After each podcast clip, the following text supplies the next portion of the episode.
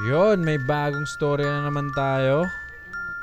Ang storya nga pa lang to, galing kay Jessa. Sana magustuhan nyo. At shoutout pala kay Adik sa'yo. At mag-subscribe na din kayo sa kanya para lahat happy. Okay, simulan na natin to.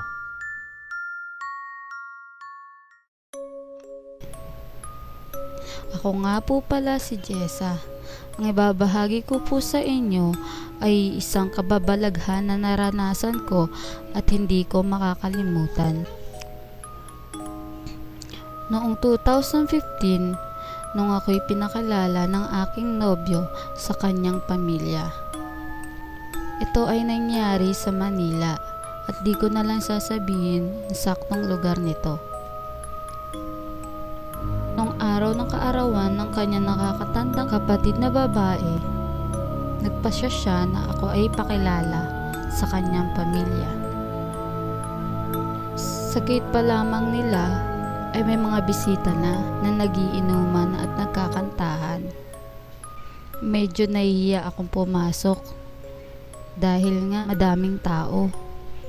Kaya doon na lang kami dumaan sa likurang bahay nila at andun ang kanyang ina at nakakatanda niyang kapatid na babae. Ipinakalala niya ako sa kanila. At dun pa lang ay may napansin na akong batang lalaki. Ngunit hindi ko to pinansin. Pagkatapos niya ako ipakilala sa kanyang ina at kapatid, pumunta kami sa sala nila at doon nakita ko ang pamangkin niyang babae na naglalaro mag-isa.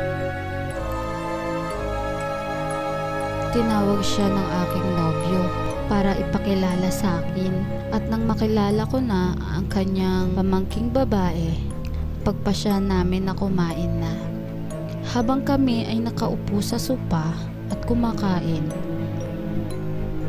napansin ko uli yung batang lalaki na nakatayo sa harapan ng pinto ng kanilang kwarto.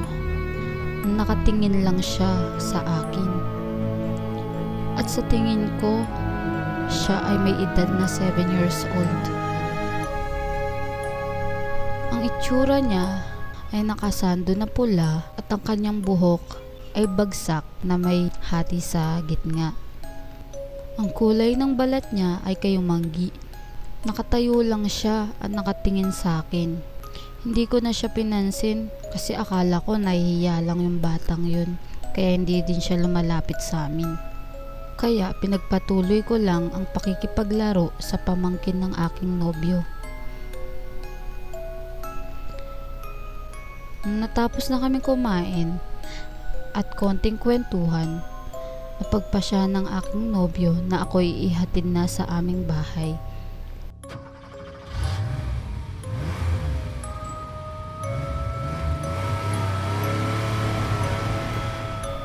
At nung ako'y nakauwi na sa bahay namin, maya-maya lang ay tumawag na uli sa akin ng aking nobyo.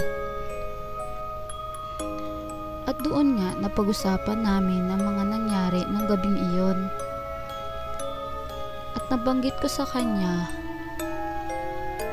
bakit di mo ako pinapakilala sa pamangkin mong lalaki? At ang sabi niya sa akin, ha? Wala naman akong pamangking lalaki dito. Isa lang ang pamangking ko na nandito, yung babae lang. At ang sabi ko sa kanya, ha? E sino pala yung batang lalaki na nakita ko nakatayo dyan sa may pintuan ng kwarto nyo? Takang taka din siya. At sabi niya, baka kasama lang ng bisita ng ate ko. Itatanong ko sa kanila kung meron bang batang lalaki na kasama sila. Hanggang sa ayon, tinanong niya na sa ate at nanay niya.